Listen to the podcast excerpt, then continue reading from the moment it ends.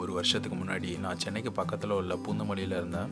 Weekly once பூந்தமல்லியிலேருந்து செ மடிப்பாக்கத்தில் உள்ள என் cousins வீட்டுக்கு வருவேன்.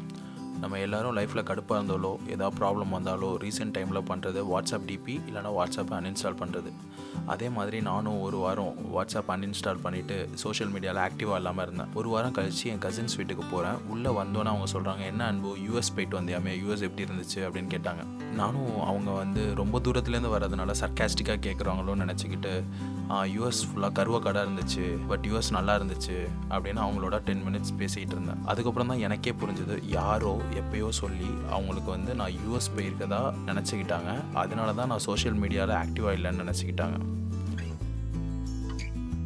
வணக்கம். நான் அன்பு. இது எபிசோட் ஒன் அண்ட் இதில் fake news and fake beliefs பற்றி பேச போகிறோம் நம்ம சின்ன வயசுலேருந்து நிறைய ஃபேக் நியூஸ் கேட்டிருப்போம் நம்பியிருப்போம். உதாரணத்துக்கு அண்டர்டேக்கருக்கு ஏழு லைஃப் இருக்குது two thousand three world cup ஃபைனலில் Ricky Ponting spring bat use பண்ணார். அதனால தான் அவரால் பெரிய பெரிய சிக்ஸ்லாம் அடிக்க முடிஞ்சது. ரீமேட்ச் நடக்கக்கூட வாய்ப்பு இருக்குது மயிலிறக நோட்டில் வச்சா அது குட்டி போடும். வாட்டர் மிலன் இல்லை மாங்காய் கொட்டை வந்து முழுங்கிட்டா மரம் முளைக்கும். பூமர் தெரியாமல் சாப்பிட்டுட்டா இறந்துருவோம். இது மாதிரி நிறையா ஃபேக் நியூஸ் கேள்விப்பட்டிருப்போம். இல்லை அதை நம்பியிருப்போம். இதில் நிறைய விஷயங்கள் ஒரு ஏஜ் அட்டைன் பண்ண உடனே நம்மளால் அனலைஸ் பண்ண முடியும்.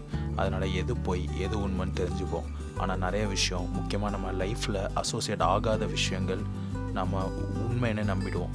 ஃபார் எக்ஸாம்பிள் டூ தௌசண்ட் லெவனில் எல்ஹெச்சி ஃபோட்டான் ஃபோட்டான் கொலிஷன் நடந்துச்சு. உடனே மீடியாவில் வந்து உலகம் அழிய போகுது அப்படின்னு ஒரு நியூஸ் வந்துருச்சு. அந்த ஃபோட்டானும் ஃபோட்டானும் கொலிஷன் ஆனால் மக்கள்லாம் பயந்துட்டாங்க. எங்கள் ஸ்கூலில் கூட நாங்கள் ஸ்டூடெண்ட்ஸ்லாம் கண்டிப்பாக இன்றைக்கி மதியானம் உலகம் அழிஞ்சிரும் அப்படின்னு நினச்சிக்கிட்டு இருந்தோம். அப்துல் கலாம்லாம் டிவியில் பேட்டி கொடுத்தாரு. இது மாதிரி ஒரு ப்ராப்ளம் வராது பயப்படாதீங்கன்னு. அதுக்கப்புறம் தான் மக்களுக்கு வந்து கொஞ்சம் ஈஸியாக இருந்துச்சு. அண்டு அந்த எக்ஸ்பெரிமெண்ட்டும் சக்ஸஸ்ஃபுல்லாக போச்சு. டூ தௌசண்ட் சிக்ஸ்டீனில் டிமானிட்டைசேஷன் வந்தப்போ புது ரெண்டாயிரம் ரூபா நோட்டில் ஜிபிஎஸ் ட்ராக்கிங் வச்சுருக்காங்கன்னு போய் வந்துச்சு. அது உண்மையாக போயான்னு நிறைய பேர் தெரியறதுக்குள்ளேயே அந்த விஷயத்த மறந்துட்டாங்க. அதே டூ தௌசண்ட் சிக்ஸ்டீனில் யூஎஸ் எலெக்ஷன் நடந்துச்சு. ஃபேஸ்புக் மூலயமா நிறையா நியூஸ் வந்து ட்ரம்ப்புக்கு ஆதரவாக பரப்பப்பட்டுச்சு. அது மூலியமாக நிறைய ஓட் வந்து ட்ரம்ப்புக்கு வந்துச்சு. ரெண்டு நாள் முன்னாடி நான் தூங்கி எழுந்த உடனே ஃபஸ்ட்டு பார்த்த ஃபோட்டோ ஒரு யானை ஒரு குளத்துல சோகமாக நிற்கிற ஃபோட்டோ அது பார்த்த உடனே எனக்கு ரொம்ப கஷ்டமாக இருந்துச்சு. என்ன நியூஸில் படித்தேன் அதில் என்ன இருந்துச்சுன்னா யானைக்கு வந்து பைனாப்பிளில் வெடி வச்சு கொடுத்துட்டாங்க.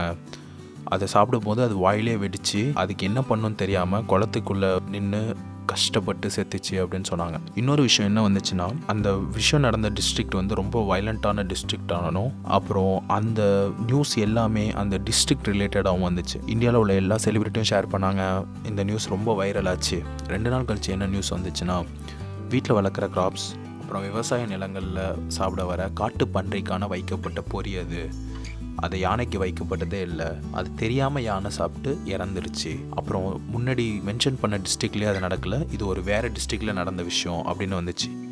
என்னதான் ரெண்டு விஷயமே ரொம்ப தப்புனாலும் இந்த நியூஸ் பரப்பப்பட்ட இன்டென்ஷனும் கான்டெக்ஸ்ட்டும் வேற வேற. நம்மளும் ரியாக்ட் பண்ணிட்டோம். நம்ம லைஃப்பில் சின்ன வயசுலேருந்தே நாம் நம்மளை பற்றின ஃபேக் நியூஸோ இல்லை நாம் அடுத்தவங்கள பற்றின ஃபேக் நியூஸோ நிறையா கேள்விப்பட்டிருப்போம். கிராமத்துலலாம் ஒரு பையன் பொண்ணு நடந்து போனாலே அது லவ்னு சொல்லிடுவாங்க. ஒரு பையன் அழுதாலோ இல்லை ஒரு பொண்ணு ஃபெயில் ஆகிட்டாலோ அது லவ் ஃபெயிலியர்னு சொல்லிடுவாங்க. இல்லை ஒரு பையனுக்கு ஆக்சிடென்ட் ஆயிடுச்சுன்னா அவன் சரக்கு அடிச்சுட்டு போய் ஆக்சிடென்ட் ஆகிட்டான் அப்படின்னு சொல்லுவாங்க. இந்த மாதிரி விஷயத்த வெளியிலேருந்தே பார்த்து அதுக்கு ஒரு ரீசன் கொடுத்துருவாங்க. இது மாதிரி என்னன்னே தெரியாமல் நிறைய பரப்பி விடுற நியூஸ்னால நிறைய பேர் நம்மளுக்கு தெரியாமலே ஒரு ஆங்ஸைட்டிலையோ டிப்ரெஷன்லையோ வாழ்கிறாங்க ஏன் இது மாதிரி நடக்குது? எப்படிலாம் ஃபேக் நியூஸ் பரவுது? நீங்கள் ஒரு எக்ஸ்பெரிமெண்ட் கேள்விப்பட்டிருப்பீங்க. அது ஒரு கேம் மாதிரி. அதில் என்னென்னா அஞ்சு டு ஆறு பேர் நிற்பாங்க அதில் ஒரு விஷயத்த முதல் மனிதர்கிட்ட சொல்லுவாங்க. அது அந்த விஷயத்த அவர் அடுத்தவங்க கிட்ட அடுத்தவங்க அடுத்தவங்க கிட்ட சொல்லும்போது கடைசி மனிதர்கிட்ட அதை கம்ப்ளீட்டாக வேறு மாதிரி அந்த விஷயமா போய் சேரும். இன்னொரு விஷயம் என்னென்னா யாராச்சும் ஒரு ஆள் சோஷியல் மீடியாவில் போடுற விஷயம் உண்மையா இல்லையான்னு தெரியாமல் அது பரப்புறது. ஒரு விஷயம் இன்ட்ரெஸ்டிங்காக இருந்ததுன்னா உடனே அதை ஷேர் பண்ணுறது இந்த காலத்தில் ஒன்று ஷேர் பண்ணால் அது ஈஸியாக பரவிடும். இது ஆப்பர்ச்சுனிட்டியாக பார்த்தே நிறைய பேர் நிறைய ஃபேக் நியூஸாக பரப்புகிறாங்க ரிசர்ச் என்ன சொல்லுதுன்னா நம்ம மூளை ஒரு விஷயத்த உண்மையாக இல்லை பொய்யான்னு அனலைஸ் பண்ணுற மூளை தான். ஆனால் நம்ம எந்த விஷயத்த பலமாக நம்புகிறோமோ அந்த விஷயத்துக்கு ரிலேட்டடான ஃபேக்ட்ஸ் அண்ட் நியூஸை நம்ம ஈஸியாக நம்பிடுவோம். ஃபார் எக்ஸாம்பிள் எனக்கு ஃபுட்பால் பிளேயர் மெஸ்ஸியை ரொம்ப பிடிக்கும். மெஸ்ஸிக்கு ரிலேட்டடாக எந்த ரூமர்ஸோ எந்த விஷயம் வந்தாலோ அதை வந்து நான் கண்டிப்பாக ஷேர் பண்ணுவேன். அது உண்மையாக இல்லையான்னு நான் பார்த்ததே கிடையாது இன்னைய வரைக்கும். என்னதான் மோஸ்ட்டாக உண்மையாக இருந்தாலும் அதில் பல பொய்யான விஷயங்கள் நானே ஷேர் பண்ணியிருக்கேன். இதே மாதிரி ரிசர்ச்சில் இன்னொன்று ஒரு முக்கியமான விஷயம் என்ன சொல்கிறாங்கன்னா நீங்கள் ஒரு விஷயத்த ஈஸியாக நம்பிடுவீங்க. ஆனால் அந்த விஷயம் தப்புன்னு உங்ககிட்ட சொல்ல நிறையா ஃபேக்ட்ஸ் நிறையா இன்ஃபர்மேஷன் நான் சொன்னால் தான் உங்களால் நம்ப முடியும். அந்த விஷயம் தப்புன்னு உங்களால் ஏற்றுக்க முடியும். இல்லைனா அதை உங்களால் ஏற்றுக்கவே முடியாது.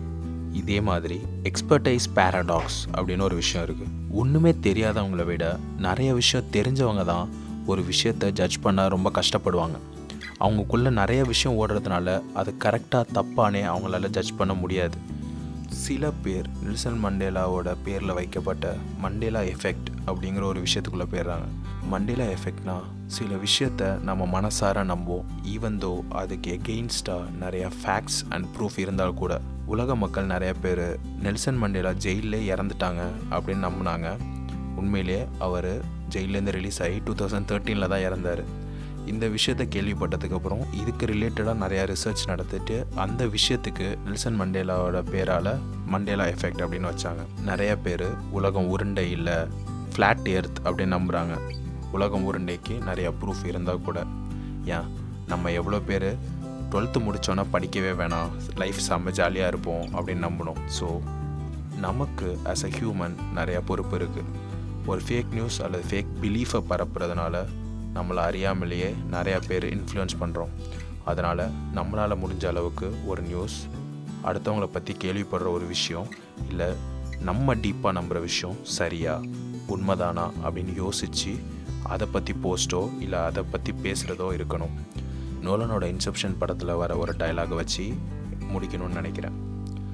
And idea is like a virus resilient highly contagious and even the smallest seed of an idea can grow it can grow to define or destroy you அதாவது ஒரு யோசனை இல்லை நம்பிக்கை வந்து ஒரு நோய் மாதிரி ரொம்ப கொடுமையானது. அது உங்களுக்குள்ள சின்ன ஐடியாலேருந்து உங்களை கொல்ல வர மரம் மாதிரி கூட வளரலாம். அது உங்களை மாற்ற போதா இல்லை அழிக்க வைக்க போதான்னு உங்கள் கையில் தான் இருக்குது நன்றி வாழ்க வளமுடன்.